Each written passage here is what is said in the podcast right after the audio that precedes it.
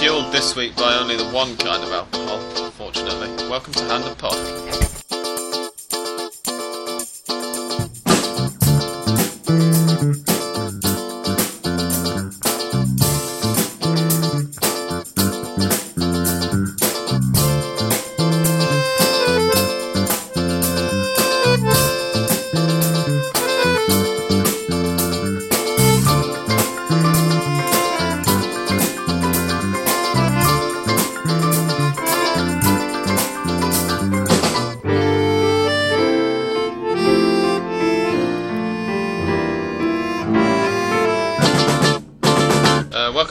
Everybody. I'm going to start off with an apology for last week. Um, I had had three pints of cider and uh, drunk slightly too much wine whilst recording last week's podcast. And if you thought that what I was talking about on the podcast was rubbish, you should have heard some of the crap I had to cut. There was about 50 minutes of it, and most of it was, was me, I'm ashamed to say.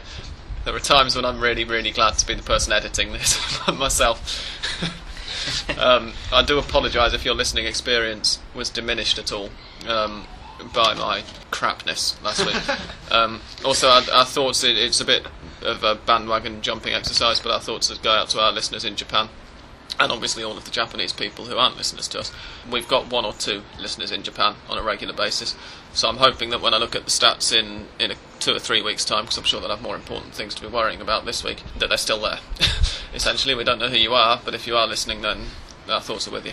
Okay, well, now that the, the sad stuff is out the way, guys, shall we get on with the, the salient points? And in fact, the Japanese earthquake, I think, has given us one of the things to talk about that we'll bring in first because I know that Dan, you've had a couple of questions on Twitter uh, regarding one of the less serious after effects of it, haven't you?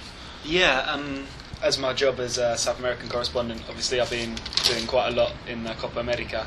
And for those who don't know, I think most people will by now, Japan are going to be the 12th nation, aside from the 10 Commonwealth la- nations and Mexico. And yeah, all through I've had quite a lot of questions saying why Japan there, and now it's kind of come up again after a after a quiet period because obviously after the tragic circumstances last week, the football got very much affected, and there were kind of rumours that Japan would have to pull out, and it looks like now, kind of, you know, in my in my opinion, it's a good thing. They're gonna they're gonna make it, and one of the things that's come up a long time, uh, many times, is why are Japan invited? And I think probably the primary sorry, Zombie has been his usual um, annoying stuff. I think the main point from South America's point of view, from Commonwealth's point of view, is economic. Japan is, uh, you know, a massive market, as is Mexico, why they, which is why they get invited a lot as well. And you know, there's sponsors, TV companies in Japan who can give, you know, lots of money into South America, and you know, we all know like Japanese fans are passionate when they're when they're following their team, so it's kind of like a it's a good arrangement for all for all parties in my view. And no, I mean I've always been in favour of Japan participating right from the start. Hopefully they'll make it. I think, as I say, what from what I've heard recently, they're going to be there, and it's good. They just bring a different footballing perspective to the to the proceedings. I think, as someone mentioned on Twitter to me earlier, countries like Brazil and Peru have got a long kind of association with Japan and Japanese immigrants. So I don't think it's out of the blue. I'm I'm happy they're there. And, and in fact, Argentina as well. There's the Japanese garden in course. Palermo. Yeah. Yeah. A, a history of friendship between the countries. One one other question that I noticed uh, that you were also asked, Dan, was about whether if Japan weren't able to make it, whether CONMEBOL might be flexible on the idea maybe of Australia playing in the Copa America. Maybe not necessarily this year, but some point in the future. I, I think that would be. It's an interesting I- I- idea. I yeah, I, see it. I don't see anything to stop it if Japan are, if Yeah. Japan are invited. I mean, The the issue. No, sorry, sorry, sorry, guys. Hello, I'm Seba from Mundo Celeste.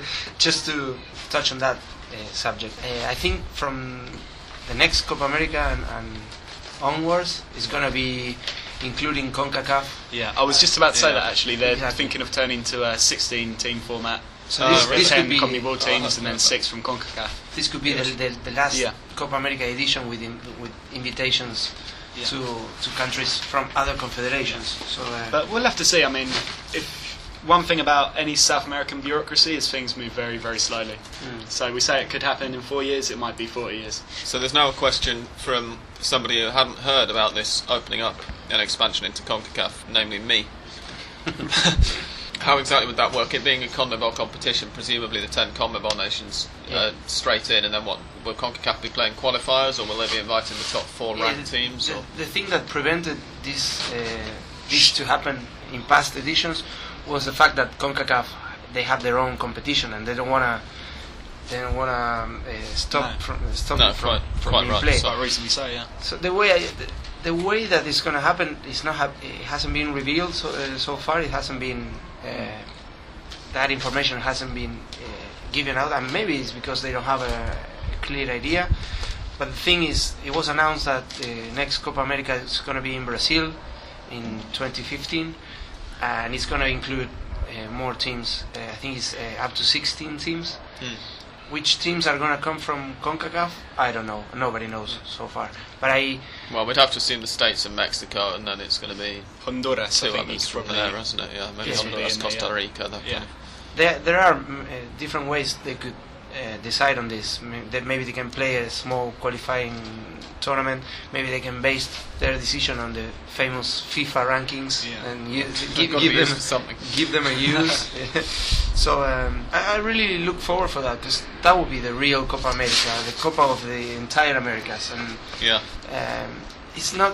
I think part of the of the reason why Copa America is not as massive as the Euro, for example, uh, or the Asian Cup, is the lack of teams competing, or not not the lack, but the, the, the Yeah, because you can kind of assume every year that Argentina, Brazil, Uruguay, and Chile are going to get to the quarterfinals fairly. So it's only ten teams. fairly happily, yeah. it's only ten teams. So it's there's no need to qualify for that. No. You're automatically uh, automatically there. Yeah. It doesn't matter if you're playing horribly like Peru or Bolivia at the Yeah. moment. Because only two teams can get eliminated at first stage. Exactly. So I think that takes a, a lot of the uh, the attractive uh, from the Copa America, and including more teams from other regions, it's going to make it much more interesting, in my Yeah, opinion. and, and regarding what Seba mentioned about the, the name just uh, a minute or so ago, we should maybe clarify for our Anglophone listeners that America in Spanish uh, refers to what we in English call the Americas. Uh, and so the name of the Copa America being just the South American Championship has always been a little bit kind of an anomaly in a way. Yeah. The same as the Copa Libertadores de America, when in fact it's, it's just Latin America, of course. They, It's kind of uh, what Americans do when, when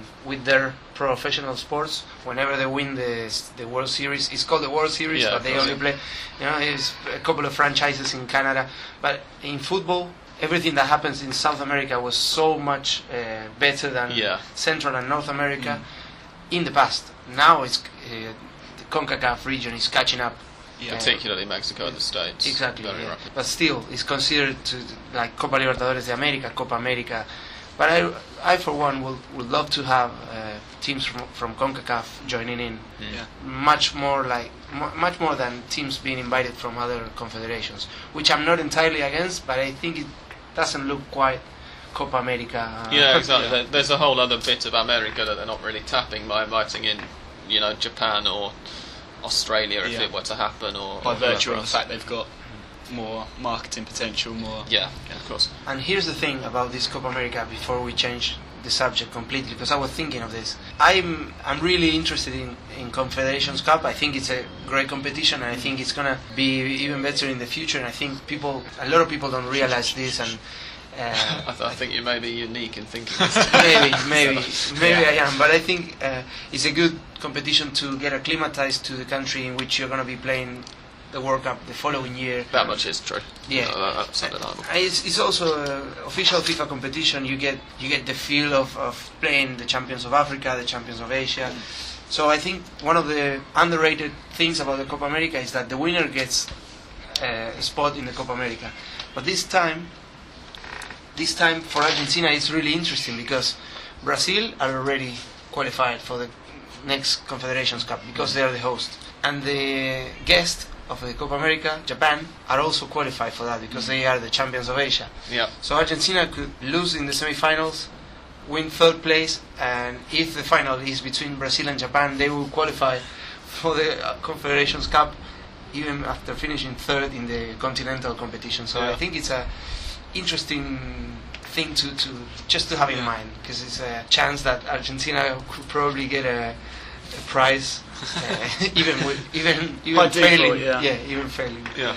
I think while we're on the subject of the Copa America, we can probably change it a little bit because uh, for me, Argentina's preparations for the Copa are beginning next week with two friendlies against USA and Costa Rica. And We're, we're not counting the friendly, of course, that's being played in. Uh, in No, but it'll be an hour and a half's interesting. Time It'll be interesting The local the same, yeah. Selección But- and uh, Venezuela. yeah, and I think as we kind of predicted, us um, mystic people at Hand of Pod, Tevez and Aguero have been left out again. So, do you think that's going to be how Batista's going to go for the Copa, is it? Is he actually being sincere when he says he's trying out new people? Uh, this is a this is so hard to know. I think I think uh, Batista is sending out clear si- signals that he's not gonna he's not gonna be counting Tevez or Agüero uh, when it comes to the Copa America squad. What would you say is the deal with Aguero? We've, we've gone through in past episodes uh, the reasons that Tevez is being left out. Yeah. Is, do you think Aguero is similar? I mean, obviously, in terms of players who are likely to have been agitating to keep Maradona as a manager, Diego Maradona's uh, son-in-law is got to be one of the main suspects. Yeah, uh, I'm puzzled by this because Agüero is very um, he's very open. He's he's got he's one of the few national team players with a Twitter account, and he speaks a lot on on, Yeah. on, on Twitter. But he never said anything about his exclusion uh, in the past friendly against Portugal and in the upcoming friendlies against the USA and Costa Rica. And I don't know. I, I'm I think that silence by Agüero says a lot.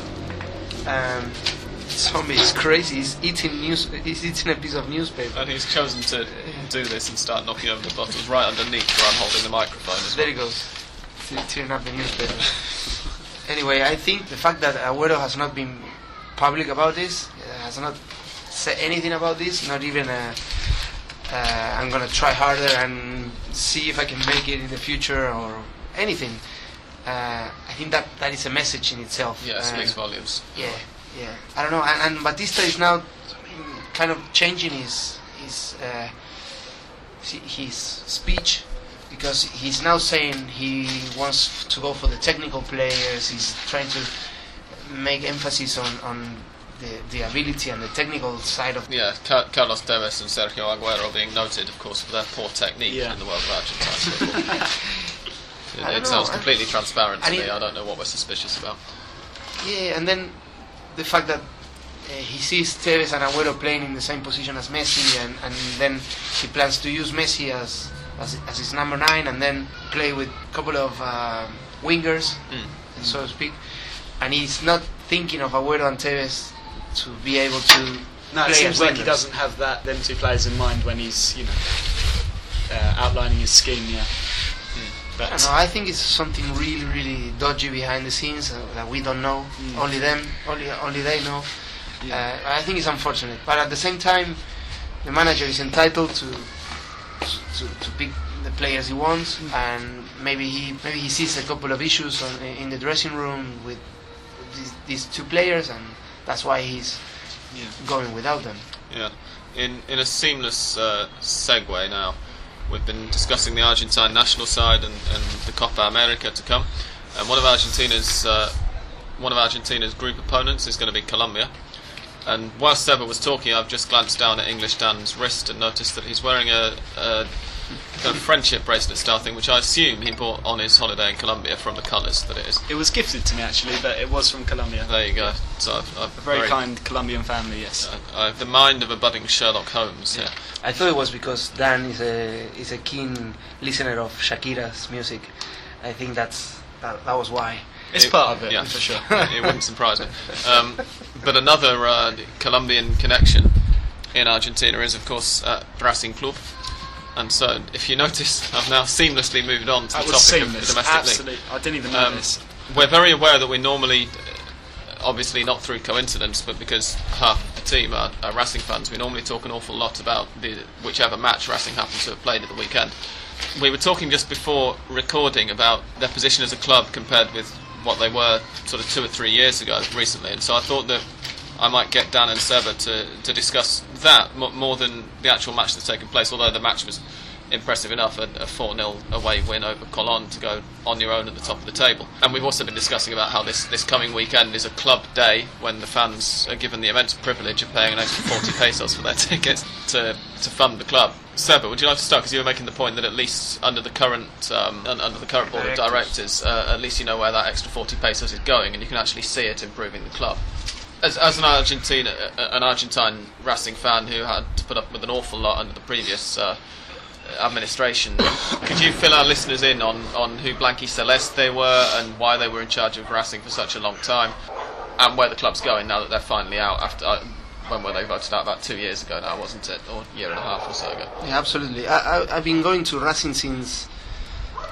1981, uh, 82. I was four or five and only a couple of years later I had to endure relegation, being one of the big clubs in, in Argentina. It would be like, uh, I don't know, uh, Everton or, or Chelsea or maybe even bigger teams getting relegated, just to compare.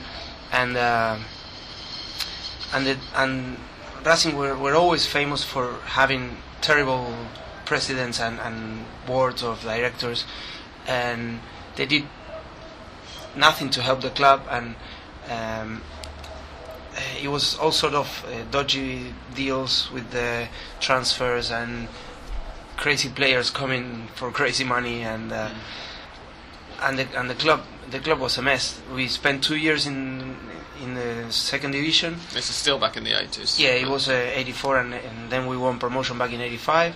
We were we, we always seemed to have good teams after that, and we always seemed to do good. Then it, something happened, and in the end we collapsed, and and the and the debts uh, were mounting and mounting, and then in '99 we got uh, bankrupt, and there was a lady on television, and she said the Racing Club is does not exist anymore, and that was one of the worst days of my life. And then Racing spent a couple of months uh, on court and trials and all sorts of mani- uh, protests and, and, and fans getting together and fans uh, avoiding the, the how do you call it when you uh, remate uh, the kind of liquidation yeah the liquidation yeah. of one of the, the, the, Buenos Aires the, the capital headquarters of Racing very famous for they have a lot of activities basketball football yeah. a lot of kind of community activities community activities there, yeah. like kids camps and education yeah and the fans organized uh, a movement and they embrace the building and they avoid yeah. the, the, the, judges from performing the liquidation, if, you, if I'm allowed to say that way. And then this company came. The government did a lot to help Racing. In any other, in any serious country, uh, Racing would, would have not existed anymore. But well, I'm not. I'm not so sure about that. Well, maybe Italy. well, no, but, but even I mean, in, in, the Premier League at the moment in England, you've got a lot of controversy over the owners, particularly of certain clubs, but generally speaking, foreign owners coming in. I'd be very impressed and, and very surprised, however bad the financial situation got, if the British government were to allow a club the size of, say, Liverpool or Manchester United yeah. to actually stop existing. Mm. I, I, don't think it would happen in any country. Yeah, that's probably true. Yeah. I, I think you're being slightly harsh on Argentina there. Yeah. and also, uh, on the same, on, on the other hand, if it was a serious country, they wouldn't nev- they would never allow a club uh, doing the, the, the, things they did. I mean, the AFA they, they decided to not care about controlling what's going on at the uh, at, at, their clubs. So when he's when it was uh, unbearable the situation, uh, Racing got bankrupt, and then after a lot of trials and negotiations and all sorts of stuff that happened off the pitch, Racing were allowed to play again, and and they were administrated by by a company by by a private owner, and it was the first time it happened in a, for for a big club in Argentina. Because I because I think Ferro had the same thing in, in the past and Temperley, but they're mm. smaller clubs. But anyway, when when Racing came back to life, so to speak, it was uh, still in '99. Uh, Racing were supposed to play against Talleres de Córdoba at home the first week of the season, but the club were not allowed to, to run to continue uh, with their activities. Mm-hmm. But uh, nevertheless, the fans gathered and they went at the same time at, at, at, the same time of the game was supposed to be played, and more than 40 40,000 fans were there, and it was the biggest attendance, even though nobody played that day. So it was just the fans uh, being there, just to let to let you know how big the support how big the support Racing have uh, in, in Argentina. And then after that, very very soon after that, in 2001, Racing won the league under this this company, having being ruled by this company. And then the owner just simply didn't care anymore. They were selling all the players at the first offer that came. They they abandoned all the community activities. They abandoned the youth teams, and the state of the stadium was terrible, and, the club uh, as well.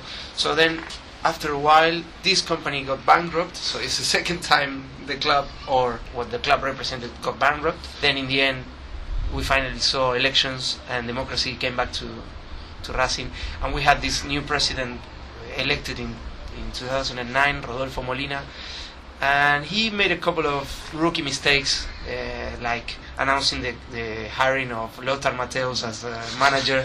That even was a pretty, um, exactly. pretty dark period. Yeah. and um, they tried a couple of managers. They lost patience on one of them, and I think it, it was uh, rightly so. Is and then Vivas you're talking about? Claudio Vivas, yeah, he had a terrible. We had a good start, and then it was terrible. Then, yeah. Yeah. And Racing were risking relegation all the while. So um, I think then they started risking relegation largely as a result of the policies of, of the previous The administration, Exactly, which yeah. have been overturned. exactly. So they they ch- they completely turned things around, and now if you if you see if you go to the stadium, you'll see it's completely renewed, and they worked in the off season to, to, to have it ready for the new season. The, the Buenos Aires headquarters at Villa del Parque are beautiful again. They're amazing and they're really active. I heard that the club is not promoting or trying not to, to promote the socios campaign, new members campaign, because they are at the limit because they they increased the number of socios hmm. way too much. Now they're trying to focus on those socios to become season ticket holders. That's their, their, their new activity at the club. And then on the pitch, they also made a lot of good decisions. They brought players such as Hauche, Pillud, Leach. I think the only big failure they had was Claudio Bieler, who never really adapted to Racing, and then they sent him off, uh, off on loan to Newell's. And even he wasn't really a stupid signing. I mean, It he- wasn't a stupid signing on paper, banging yeah. in goals in Ecuador and across across the continent. You could say the same thing about Ashala, I guess, who on paper looked like a fantastic signing, but Yeah. arrived out of shape and never quite got back into shape. Yeah. Yeah, still the, the pl- players uh, at the club they they they speak wonders about Ashala and how they, Oh, how, I can imagine he was how a a good fantastic leader he was. Yeah. But And then he's uh, the kind of player, in fact, if I could interrupt for a second, who, even if he hasn't en- ended up being um, fantastic in terms of the playing time he's given them, I can easily see how with young defenders coming through like Matías Martinez, Mm. how they've learned from Ashana in training, because there's no way that you could have a player with that much experience Yeah. And not and, and train with them every day and, and not pick something up. Yeah.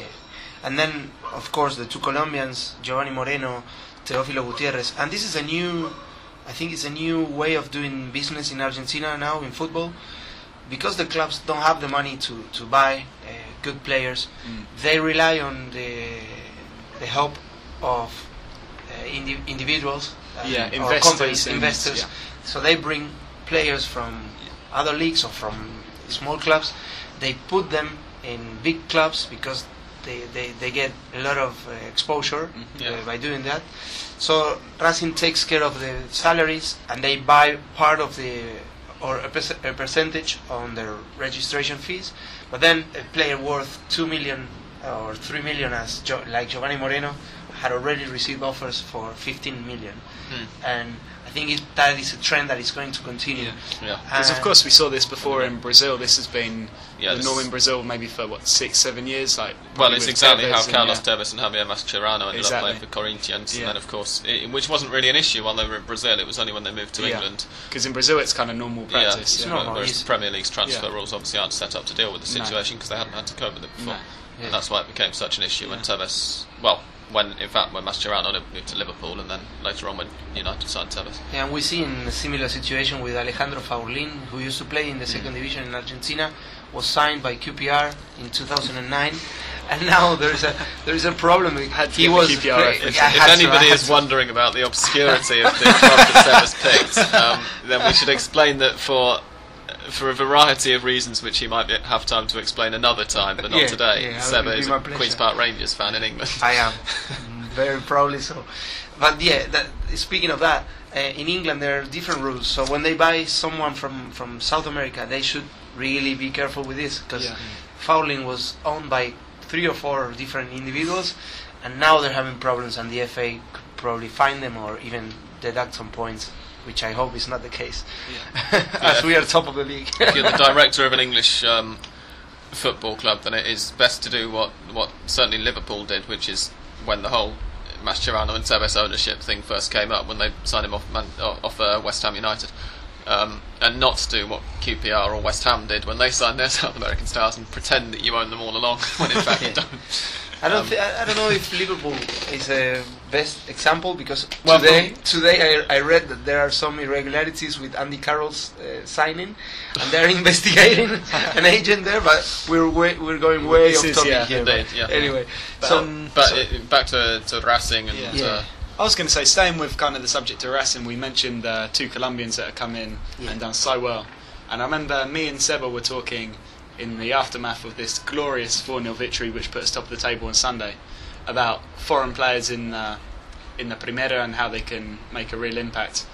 And Seba had some really good points. I mean, j- aside from the Colombians, I know that um, Santiago Salcedo, the Paraguayan, is doing really well in Argentinos, and there's a couple more that don't spring immediately to mind. I'm hoping my Santiago colleagues- Silva, who I Santiago saw score a Silva, of course, at yeah. On Sunday. And so, why do these foreigners seem to come in and be able to do such a good job? Yeah, speaking of uh, particularly about Racing, which is the club I, I know the most, I think uh, Racing is one of the most difficult teams to play for because the, the pressure is so much, is, is so big, um, because it's a big team that have only won one league ti- uh, title in 45 years. The crowd is so passionate and so into it. It really affects the the, the, the, men- the mentality or, or the, the the ability of the players Yeah. to. It's to- gotta be a big weight on to the shoulders, perform. yeah. And right now we're seeing it. It's only five weeks gone, and everyone's going out of their minds. Not Mm. only Racing fans, the media, they're they're hyping Racing Yeah. so much because it's a it's a good way of, for them to sell a lot of papers because it's a it's a very very big uh, Yeah, this is a thing I've noticed living in Caballito, my barrio. yeah Uh, whenever I go down, because usually I only really want to buy Ole when Racing win. I go down to my local um, Been spending newspaper more money seller. on it this this Of course, this yeah. year so it's far been it's getting previously. expensive. so I'll go down to my local newspaper seller, who's also a Racing fan, funnily enough, the day after, and say, "Have you got an Ole left?" And if I go maybe past midday, it'll be like, "No, Racing one, Yeah. They're all sold out." And I think So that just everybody in Caballito is a Racing fan then. I think just there's a lot. of Racing fans all over the city. Maybe not so much in La Boca, but Actually, that's that's a point that I wanted to make when Seba was explaining that, that they're a big team. Is that in the, from the English-speaking world, as somebody who followed Argentine football from outside Argentina for six or seven years before I moved here, one thing that you get repeated out all the time is about how Boca have one third of the country supporting them, and River have one third of the country supporting them, and then everybody else kind of makes up the numbers. And it's really easy to forget that if you're in Buenos Aires, Boca and River, probably the majority of their fans are in the provinces. They've got massive Yeah. support all over the country. And if you're in Buenos Aires and you weren't already aware of, of the statistics in terms of the nationwide uh, population support, you could easily be forgiven for thinking that everybody else was almost up on a level, and particularly the, the rest of the big five, Racing San Lorenzo and Independiente. In, in Buenos Aires, you're as likely to run into a fan of one of those clubs uh, th- as you are a fan of River or Boca. especially around here where where I live, there's a lot of San Lorenzo fans and there's a lot of Racing fans around here. Yeah. Yeah. I mean, And- and, and I, I'm in San Telmo, and obviously San Telmo, literally my flat, I Boca can walk to La Bombonera Yeah. in, in 10 minutes. So there are plenty of, of Boca fans in in uh, in San Telmo, but also a lot. You see a lot of Racing and Independiente shirts Yeah. because Avellaneda is just over the border with the city Sure. limits. I think the big five are uh, the one good, good way of uh, explaining and understanding this is the, the big five are the only uh, clubs in, in the country that have uh, nationwide Yeah. uh, su- uh, supporting uh, base. It's bigger for Boca and River in the provinces, of course, but you will see fans of San Lorenzo, Racing, and Independiente in eh, in every in every province. Yeah. So um, But when But- you consider the the population of Buenos Aires compared with the rest of the country, and also the fact that the entire of the national media, the entirety, sorry, of the national media, is based in Buenos Aires, if you're inside Argentina, it's you know you really do get that in spite of the massive gulf in the number of fans from from the let's say the, the giant two compared with the rest of the big five. Um, the rest of the big five are, are still really big clubs in, Yeah. in the capital city. There's uh, absolutely no doubt. Because I, I've been asked about it a few times. You know, people say, you know, if Racing have only got this number of, I I'm making a small gesture with my fingers, this number of fans for the benefit of our listeners, compared with this number, and now I'm holding my, my It's a much bigger gesture. for, Yeah, bigger than River or Boca. then you know, can they really be a big club? They are. They're a very big club um, in a city of 13 million people. You know, there's there's room for more than two big clubs. We should make that clear.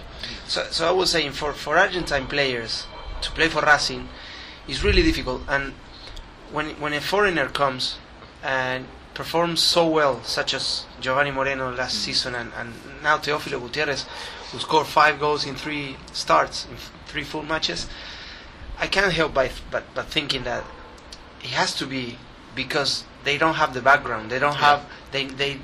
They, they didn't they didn't go to school. They didn't have to endure every Monday It's like, I had to do, and they, they they don't know they don't have the, this notion of Racing being the the the eternal underachievers Yeah. or the eternal cl- club in crisis or the club that does well for a couple of weeks and then collapse.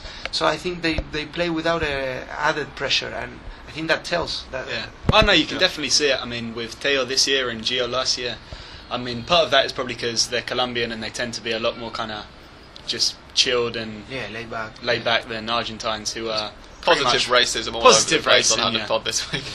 But yeah, they seem to they seem to play with just without a care in the world. You know, Probably when Teo before signing for Racing never heard of Racing before. I mean, Yeah. he said, I think he was aware of wrestling. Yeah, He said he liked River. When asked about Argentine footballers, he only mentioned Riquelme and Verón. yeah.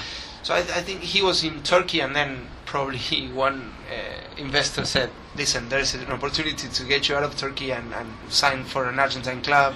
Yeah, well, he's he's an interesting one actually, because uh, I remember right after Racing signed him and before the season kicked off, I was um, I was in G- uh, Gibraltar, which is a, a pub in San Telmo, and I was talking to to a friend of mine who was he was very drunk, and he's Colombian, and he's the cousin, in fact, of the half Colombian Racing fan who I've mentioned who I went to university with. Hello, Alex, and um, and he was telling me in his he was he really was absolutely plastered um, in his incredibly drunk state that this guy Racing have just signed this Teófilo Gutierrez with a very kind of lazy eye and prodding my chest as he was saying it, he, he, he's going he's he's the best striker in the bloody world man. Ra- Racing Racing have signed a superstar. He's he's gonna and he was talking about as if he was a 19 year old who'd scored 180 goals the previous season or something. In fact he's what 26 27 and and I was kind of thinking right okay sure I'll bear this in mind and I might mention this on the podcast Diego sure. Yeah sure you know smile and nod just shut your drunk friend up a bit.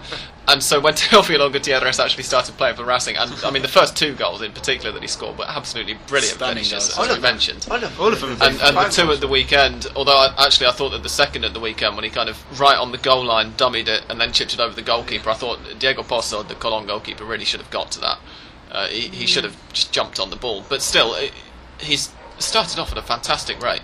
I think he scored more in three matches than Bieler in two seasons. I seasons. think he needs one more. Yeah, he needs one uh, more. catch Yeah, Bielsa. that tells a story. Yeah, but I think yeah, it's probably worth mentioning about the foreign thing. Like Bieler always looked just overwhelmed by the Racing shirt, and I'm not going to say he's a bad player. We've said plenty of bad things about him i on the podcast and out. But no, but he looks. he But- was but the he's a good with- goal scorer. Yeah, the, the, the thing with Bieler that I thought is is that he, he moved back to, to well he moved back to Argentina. He moved to Racing after s- several years playing for Liga de Quito in Ecuador, where, for where he was very very effective. He, he as Dan says scored for fun in the Ecuadorian league and also in the Copa Libertadores and Sudamericana, both of which Liga de Quito won while he was there as the main striker. And I almost got the impression that when he moved to Racing, a as you say, he was aware of what a massive club it was, Yeah. and the pressure therefore be, being Argentine was much more for him. And B moving back to his homeland after because really when he left Argentina, nobody you know had heard of him ever. he didn't make it here before. Precisely, which which is why he went to Ecuador, and he kind of felt this m- a pressure, not just the pressure of being at Racing, but also a pressure to perform mm. Yeah. in front of his his home. And I get the feeling as well with as well. Bieler that he thought he was coming to a much better club. He, I think Right. he came to Racing because he thought, as a lot of us thought, I think at the start of 2010, that we put together a really good squad. That we brought in uh, Hauche, Leach, Bieler, and Ashala, like four very good re- like reinforcements.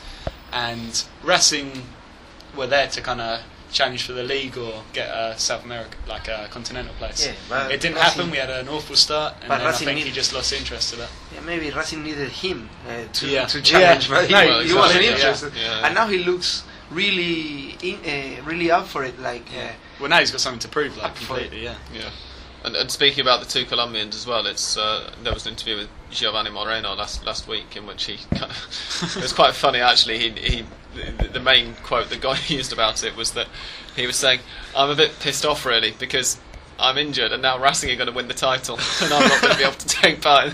There's none of this normal crap that you hear players coming out with about, oh, it doesn't matter, you know, as long as the team's doing well. Moreno's fully, he, he really wants to be part of it, and he's clearly enjoying playing for them, and, and that says a lot.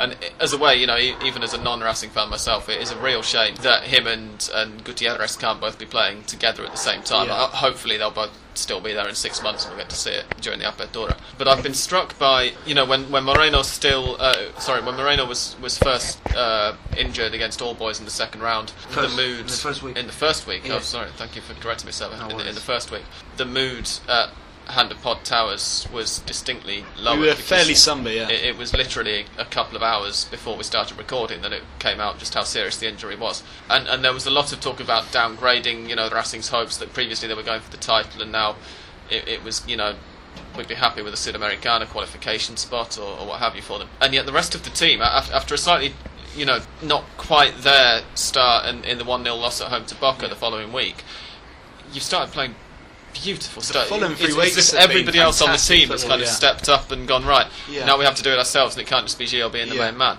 It, there's liquid football at Yeah. times, if I can quote Alan Partridge for a second. And I think a big part of that is that Claudio Yacob came back as well. and he wasn't there. and And Patricio Toranzo, Toranzo. yeah. They didn't play. Zuculini. And also, Well, uh, Zuculini can't even get in the team. Like that's Yeah, how that's the impressive irony. we are at the the, moment. the manager Miguel Angel Russo said that uh, against Boca they had this kind of uh, dual uh, grief uh, grieving process, and they couldn't perform that week because a couple of days before they had their main playmaker Yeah. uh, having a surgery, so that, that had a great great effect on the team, and they didn't have. As, as Dan pointed out, they, we didn't. We, Racing didn't have Toranzo or Yacob for that. For or that game. Cahais, the defender who's been Cahais quite impressive was this year. Suspended, yeah. So after that, the team started gelling, and I think it, they they kind of took a, a bit of, a bit of a boost. I wouldn't say a boost, but probably they, they try and they, they will try to do it for Giovanni as well. They kind of just really kind of grouped, like regrouped, and Yeah. they Exactly. have this one idea that they're going for. Yeah. And also, you wonder how th- this is. A, it's a massive cliche, I, I think, to say it, but there might be something to it in terms of the team spirit. Um, I've I've forgotten his name, but the head physio who was killed by the lightning strike Cesar- during, Cesar during Nardi. pre-season. There was a massive electrical storm in Buenos Yeah. Aires. Actually, whilst I was still in England, and and he was struck by lightning and, and died of the injury. And you wonder whether that's had a kind of grouping effect on yeah, the team as that well. too. Yeah. Yeah. But the, between one incident and the other, it was only one month. So. It was another huge blow when Giovanni got injured. Yeah, let's be completely clear that we would hate to uh, to compare the to, to Yeah, put the two on, yeah. on a similar level at all, obviously. But yeah, of course. Um, but now some people are saying, well, uh, I think it was. Uh, some people saying, well, in the end, it wasn't such a bad thing f- for Racing that Giovanni got injured, because now the team are playing differently and they they're playing at a higher pace. Yeah. I think they're wrong. I think uh, we, losing Giovanni was, I'd love to see he's Moreno gonna- in this team. I Of would course. absolutely love Yeah. to. of course. Now, now Luguercio is playing out of position. He, Miguel Angel Russo, again, again, the, the manager, is saying that Luguercio, when when asked about what position uh, is Luguercio playing at, and he says Luguercio is playing as a Luguercio. That's kind of, A headless chicken, I think we can Yeah. translate that. but he, he he has been immense. People Yeah. are always uh, on his back because um, he doesn't score many goals No. for a striker or a forward. But at the same time, But he's probably rate- he's one of the favourites in uh, Racing Terraces. He always gets a an ovation whenever he comes off, comes on, comes on the pitch. yeah. Yeah. And, and I have to say, I, af- after the Boca game, I thought that um, I can't remember whether I said this on Hand of Pod or whether I wrote it uh, somewhere else. Um, but I, I thought that whilst he was up front, he was in that match he was frankly rubbish. Um, but then they made a couple of substitutions which necessitated moving him over to kind of a wide left midfield attacking position. And when he was doing that, he was brilliant. Yeah. He was, he was good, and, and we mentioned, you know, I, I said at the time as well that frankly Boca didn't deserve to win that game. That that, that Racing were probably the better team in it. That They, they were all over them. Um, yeah, I, I definitely agree. If you tell the Guercio just to run his balls off, then he'll do he's, it for you. He's a nuisance more than anything. Hmm. Like, you can tell that defenders don't like playing against him. Mm-hmm. He's not. He's never going to be the best on the ball, the quickest, or the most potent in front of goal. But he does really kind of irritate defenders, and Yeah. that's a good thing to have in a team. And he, he already has two goals. Yeah. And a, and a half, because one came half, yeah. uh, on a rebound uh, when he tried to cross it. But uh, he seems to be happy playing Yeah. in that position, even if he's uh, out of position. I, I, I kept I keep imagining, what if Giovanni Moreno was playing in that position? Yeah. And. But that would change the dynamic of the team. Yeah. It wouldn't be the same kind of team that runs all over the pitch. You know, he's much more of a languid player. Like he likes to kind of fix himself and control the game. It'll be it'll be interesting. We'll It have will. to see next year. Yeah, uh, assuming that you hang on to both Moreno and Gutierrez and the I other think- players who are suddenly looking so much the more shoot is impressive. the one that worries the me. Apertura is going to be really Yeah. Racing will be very very hard to beat. Um, having talked for a very long time about Racing now, uh, um, I'm going to try and edit this down so that we can have some time to talk about the other side as well. I'm going to put the microphone down for a second, play our listeners a little bit of music, and go and get me and Dan and Seba some more ice cubes to put in our glasses of drink.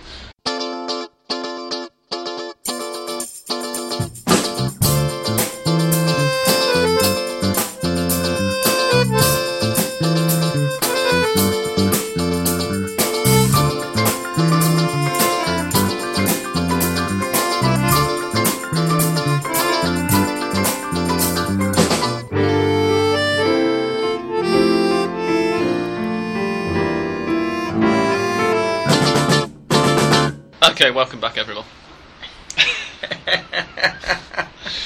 we apologise for the laughter. We would explain it, but we'll probably be sued by somebody. The the other games, th- there were other matches that took place, and there are indeed other clubs that are involved in the Argentine First Division other than Racing this week. One of which was the match that I went to at the weekend for the first time in three weeks, thanks to my various house moving and having to couch surf at weekends and stuff activities over the last couple of weekends. I went to see River Plate for the first time this year. I was very excited about it. R- River haven't exactly been banging the goals in, but neither had they been conceding any at all. In fact, in spite of having to field a 12 year old goalkeeper, thanks to Juan Pablo Carrizo's injury, they were the only side in Argentina to have not conceded any goals in the first four matches. Obviously, they were still undefeated as well, because in order to defeat a football team, you have to score against them. Thank you for that, Sam. Yeah, I'm sure. just, just to clarify, I, I, I did get asked this. So, some, I mentioned it to somebody, and they went, "Oh right, so how many have they lost?" Uh, no. No, but it's a, it was a good thing that you mentioned because I knew it in Spanish, but I didn't I didn't know it in English. So now I, I think Undefeated. Yeah, exactly. There you go. Yeah. but yeah, unfortunately, Leandro Chichizola, the said 12-year-old goalkeeper, made a, a, and I will support him all the way on it because I always think that you have to support the goalkeepers fully, and it's something that he'll learn from. But it, it was a bad error uh, just before half time against the one team really who've got a striker who is determined enough that you just can't afford to. To miss kick a, a, a clearance with But he's also scary enough to make him miss kick. Well, precisely, wouldn't want him yeah. running down on me. Santiago Silva, uh, Chichizola completely kind of air kicked a, a basic clearance back, and, and Santiago Silva was able to put in. In the second half, shortly after half time, Manuel Lanzini was tackled roughly. I, I think it was probably a fair penalty from where I was in the stand. I He think was, I think. Which admittedly was the Yeah. other side of the pitch, but No, everybody else seemed to agree. And Mariano Pavone scored again from the spot, and and then late on in the second half, Chichizola actually I thought did quite well to come out and block the shot, but then Rivers' defence were a complete shambles in the box as it got rebounded over the, ac- across the penalty area, and, and Silva was able to score the second to leave River with their first defeat of the season. Jota Jota, JJ J Lopez, J Lo. yeah, J-Lo, yeah. J-Lo. That's a very good one. J-Lo, Rivers' manager, uh, said after the match that um, that he felt that a draw would have been at least fair on River, and, and if not, that River was slightly the better side. And actually, watching from the stands, I would have agreed with that. I, I don't know whether either of you two saw it on the television or. Well, you're on your did own you here, thought. Sam, because they're playing Racing at the same time. So Yeah. Yeah, of course. we'll yeah. leave you to um, Um, to defend River. N- normally, I, I feel I'm fairly harsh on River, as most of our listeners will have picked up during during the end of the Apertura last year, when even though they ended up finishing fourth, I was still slagging them off. But I actually agreed with, with Lopez on that one. Um, what Santiago Silva said after the match was that after a frankly rubbish start to the season. I remember last week on on Hand of Pod, I was fully backing Australian Dan's prediction of a of a draw for that match and saying that even River would win. And in spite of my alcohol fueled nature last week, I still stand by that. But as Santiago Silva said after the match, Velez's luck changed. Essentially, they, they have had bad luck. It's it's got to be said. They've got a very good team. We all knew this. Guys, were there any other results other than than this game? Because we can't really discuss it, as we say, because you two. If anybody is wondering, by the way, uh, where Australian Dan is in all of this, um, he's currently in Mendoza, quaffing wine with his sister, who's Oh, come over to I visit. thought I thought he had a trial with Godoy Cruz. No, he that, Ah. that was what he told us, but. Ah, okay. But we know the truth, we're skeptical, really. yeah. We're Yeah. skeptical. If, Completely if Godoy. Cruz do announce a, an Australian signing in six months' time uh, for the Apertura, then then we'll know that we were wrong. But I'm fairly certain that he's really just gone on a wine tasting trip. But I think probably the other, well, there were a couple of big results over the weekend, but the biggest one was another Boca defeat against San Lorenzo. And With an another game where they astonishing goal. really, an astonishing goal, yeah. From Mario Roberto Torres, Carlos esque. Yeah, it Out hit it from shot, yeah. something like 75 yards out and just flew into the top corner. I mean, he looked as surprised as anybody when it, when it ended up in the net. Yeah, what I think it's a bit of a bit uh, ironic is that we have a situation here in, in which maybe I'm going completely off topic here, but there is a big problem, big issue, I think, in my opinion, on uh, racism in, in Argentine football, and it seems to be accept, accepted by the- majority of fans, and we have uh, chants against Paraguayans and Peruvians and Bolivians, and it was the case again when San Lorenzo fans were singing that all the Boca fans were from Paraguay and Bolivia, Yeah. and then they were criticizing or, or talking rubbish about And they Paraguayans cheer their own Paraguayan and they cheer player, their yeah. own Paraguayan, like Vélez Sarsfield did in the past with cheering on Yeah. José Luis Chilavert, Yeah. but they still sing against Boca. Uh. These kind of, of, of things. I, I thought it was interesting to touch. I on that assume su- then, so that, yeah. It, it's s- something actually. I was um, when I was on Argent- uh, in Argentina on holiday about four years ago in January 2007. My then girlfriend took me to bound and gagged me, in fact, a straitjacket, and dragged me to Mar del Plata for the week for a beach holiday. It's You not something. I'd normally choose to do.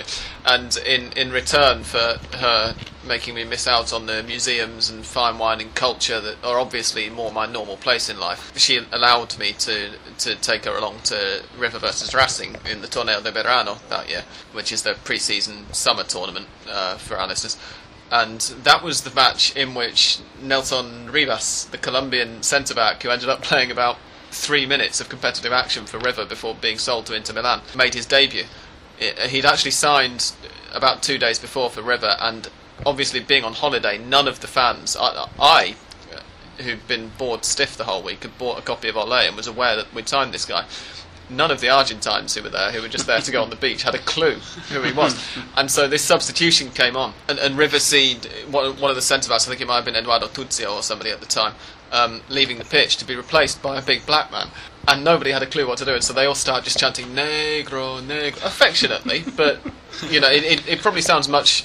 Well, in fact, it does sound much worse in English than it would be considered in Spanish. But there's still a, a slight undertone. And um, one of Racing's strikers made a crunching tackle on him about five minutes after he went on the pitch, and there was a guy about two rows behind us who just stood up and yelled, "You racist son of a bitch!" Which after the entire stand had just been like, because everybody was looking around going, "Who is this guy? Who is this guy?" Nobody knew, so they, they just decided to chant "Black man, Yeah. black man, black man" at him in, in support. But it was, it was a kind of nice little illustration of the the contrast in attitudes at times, but you know, between people on your own team and people on the opposing team and It's always interesting this because I remember earlier in the season as well when I went to Racing against Boca and Racing, just like every other club in the Primera, were giving it all the um, El que no salte de Bolivia Paraguay, like whoever doesn't jump from Bolivia Paraguay, and at the same time they have uh, Marcos Cáceres who's Paraguayan right right in right in front. So I don't know. A lot of people here like to say, "Ah, no," but it's all part of the folklore of football. It's all part of our, you know, we Yeah. say Independiente or Amargo, so we say Boca are all Bolivian or Paraguayan. It's all it's all fun. I'm not so sure. No, Yeah. I mean the the most infamous example is probably from about two years ago or three years ago when uh, Gimnasia Esgrima de Jujuy was still in the in the first division. Um, Jujuy is a city with an amusing name. and very close in the northwest to the border with Bolivia. And um, after they played one of their home matches against, I think it was against one of the big five, Boca maybe, or San Lorenzo or somebody, the referee, Pablo Lunati, made a- a couple of interesting decisions, let's say, in that game. And after the match, was surrounded by the home players wanting to know why he'd sent this player off or whatever. And his response to them was, "Oh, piss off and leave me alone, you bunch of Bolivians."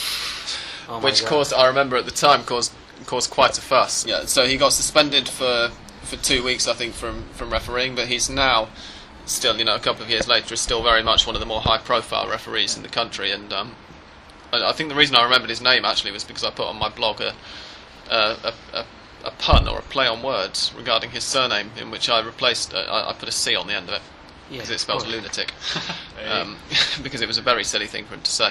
And, and so that kind of it, it gives you an idea of the Argentina doesn't strike me as a really massively overly racist country, but it's very it, it becomes apparent when you're here that it's not anywhere near as ethnically diverse as say other countries in South America, or certainly as you know as me and Dan can both attest as, as England or whatever. Yeah. Uh, it's it's a problem I think that, that's going to go away in time, especially now that, there's, that there are definitely more black people, for instance, living here than there were the first time I came to Argentina, which was nearly eight years ago. Yeah, to, to put it this way, I don't think a black man or woman will uh, suffer from violence on violence No. on the street or stuff like that. But they'll get looked at a bit more, but then, frankly, Yeah. so do I. I'm six feet tall, blonde haired, and blue eyed, Yeah. and I get stared at every time I walk down the street in some areas of town. because you look like David Bowie, but maybe Well, could be something to do with that as well, yeah. So yeah, other matches. I was impressed by Independiente. I have to say. Mm. Uh, Yeah. I think they got they got away with a.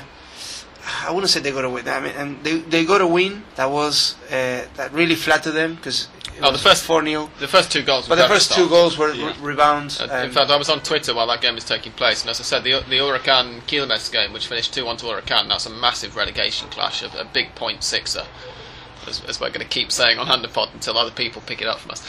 It was it finished 2 1, and there were three really scrappy goals scored in that game, and I, I said the same thing after Independiente took the 2 0 lead. Both of them were from deflections or, you know, Yeah. just off the keeper's forearm, and then the other striker. You, you say you say how much uh, Caruso charged charged uh, the, the Quilmes defenders to to play uh, in that match. I Yeah, think it was unfair unfair on Caruso. Yeah. Poor I Caruso. think, yeah, I think in that game, Huracan pl- paid Caruso to pick the Quilmes defenders. Yeah, probably. Maybe. Probably. But, But yeah, yeah, I mean, I- Independiente, it was almost as if somebody had flipped a switch, regardless of the, the scrappy nature of their first two. They were so much better than they've been for Yeah. absolutely ages. I think what part of the reason is that they got two very early goals, and Newell's are really terrible team. This at least They haven't after impressed these five all, weeks. Yeah. They lost uh, Formica in, in pre-season. They brought in Sh- in Bieler, which is a terrible switch, really. Yeah.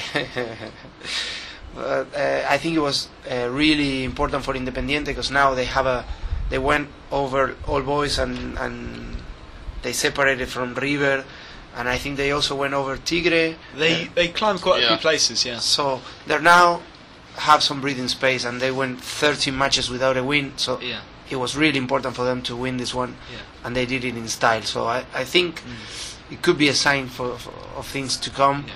But they're still gonna be distracted by Copa Libertadores. They still have Mm-hmm. to finish the first round, Yeah. uh, the Yeah. group stage. And, So- and the other big result was uh, that Olimpo won again. I'm afraid Yeah. I've forgotten against whom. It All was on Boys. Friday Against night. All Boys, yeah. a long time ago. Which, due to the fact, in fact, that, that River obviously dropped points, and the fact that Olimpo have played fewer matches and therefore are having their points average decided over fewer matches, and therefore, as we explained last week, each win for them is worth slightly more than a win for River, who have it divided by 100 games.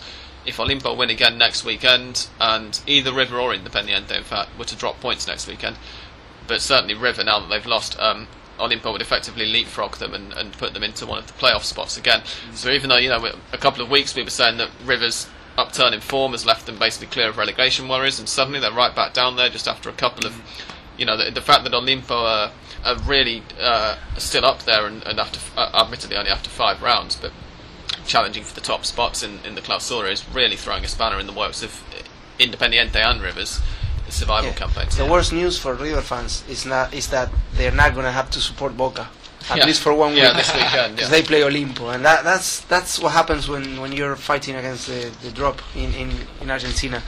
I have changed allegiances for every week. Maybe I was supporting River, Independiente, all the teams that I usually uh, want to see losing. We'll now move on. Mystic Dan, as we say, is in is in Mendoza, but from beyond the, the grave, or rather beyond the Cordillera de Cordoba, Beyond the bodega, yeah. he, he's managed to send us his predictions. they may be slightly more influenced by wine than they are in normal weeks, depending on how much he's had to drink. Uh, I think a so- fair bit, what I've heard. Go on. No, he just said he's drunk a lot of wine. Oh, yeah. I'm, I'm sure he has. I certainly did when I went to Mendoza. It was a very long time ago. But um, and so now we'll we'll play a bit of music, and then I shall be reading out Mystic Dan's uh, predictions.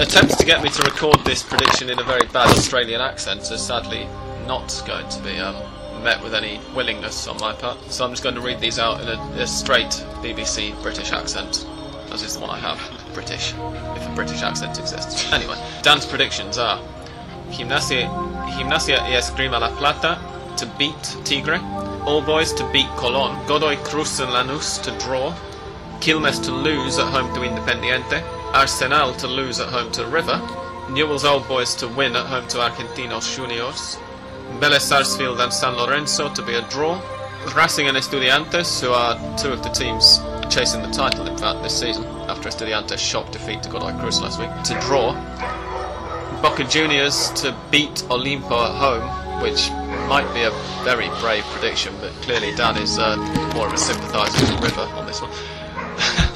and Banfield to beat Huracan at home. I don't have an awful lot to say about those guys. Do you, do you have any thoughts on, on some of those? There were a couple of raised eyebrows while I was reading them out. Well, if Riquelme comes back to play for Boca, maybe they, they have something. I would say Boca to beat Olimpo. I think that there's going to be a backlash from Boca this week. Yeah. I don't know how long it will last, but I think they will. The thing I will Come say is we've been expecting a Boca backlash for a while. It's true, maybe for about two years. Yeah. and it's not happened yet. And then I think if, if Riquelme is playing and he's fit enough, um, they have a chance. But I'm not so confident on this, cause, especially because I'm sensing that the dressing room is divided. They don't like Falcioni. Mm. The fans are gonna are not gonna be very patient. And mm. Olimpo, they only lost once, and it was against Racing, mm. and they almost come back. they almost came Yeah, back in. it, it's. Uh, I mentioned my, my American Boca supporting friend Johnny, who who knows all of us now, in fact, because he met English Dan and indeed Australian Dan at my housewarming a few days ago. And he told me during last week that he thinks that Falcioni is now even worse than Borghi was. He, he, he does like Borghi as, as a man, and obviously Borghi was the Argentinos manager when him and me were at that astonishing 4-3 match with Independiente at the end of the last last Clausura. But Borghi, let's say, was, as we said at the time, too nice to be Boca manager. Falcioni isn't. He, he's not, Not too, in any way, as, as. Dan said at the time, he's, he's not too nice to be anybody's manager, and yet even he's doing rubbish with Boca. It, it, it- they've almost become even easier to beat under him than, than they were under Borghi. And they're not scoring. It's- they only no. scored twice No. in, in five matches. it's- It, it, it's as if af- after the thrashing they got in the first week against Godoy Cruz at home, they lost 4 1, uh, as listeners who've been around regularly will remember. It's as if he's, he's become too conservative and, and too concerned with keeping a clean sheet the whole time and, and has just it, strangled the attack, really. Hmm. So, so those are the fixtures for the week. We've been recording for slightly longer than we intended to now, and, and we've got to dash off because in 40 minutes' time, Argentina's local national side, which is made up of exclusively of players who are playing their club football in Argentina, so let's call them Argentina B, are going to be playing against Venezuela in a friendly in in whereabouts San is Juan. it? San Juan. San Juan. It's a new stadium. It's going to be one of the Copa America venues. Yeah. That's right, the Estadio Bicentenario. Yeah. I've now remembered since you reminded me of the venue. Yeah, in in uh, it was essentially a friendly. I, I don't know how much attention I'll be paying to it. I'll probably have it on when I'm cooking dinner. But yeah, so we're, we're going to sign off for now. So from uh, English Dan, Bye bye. from Seba, Ciao, hasta la próxima, gracias. uh, from Australian Dan, and from myself, we'll say goodbye and please join us again next week for another action-packed edition of Hand of Pod. Bye for now.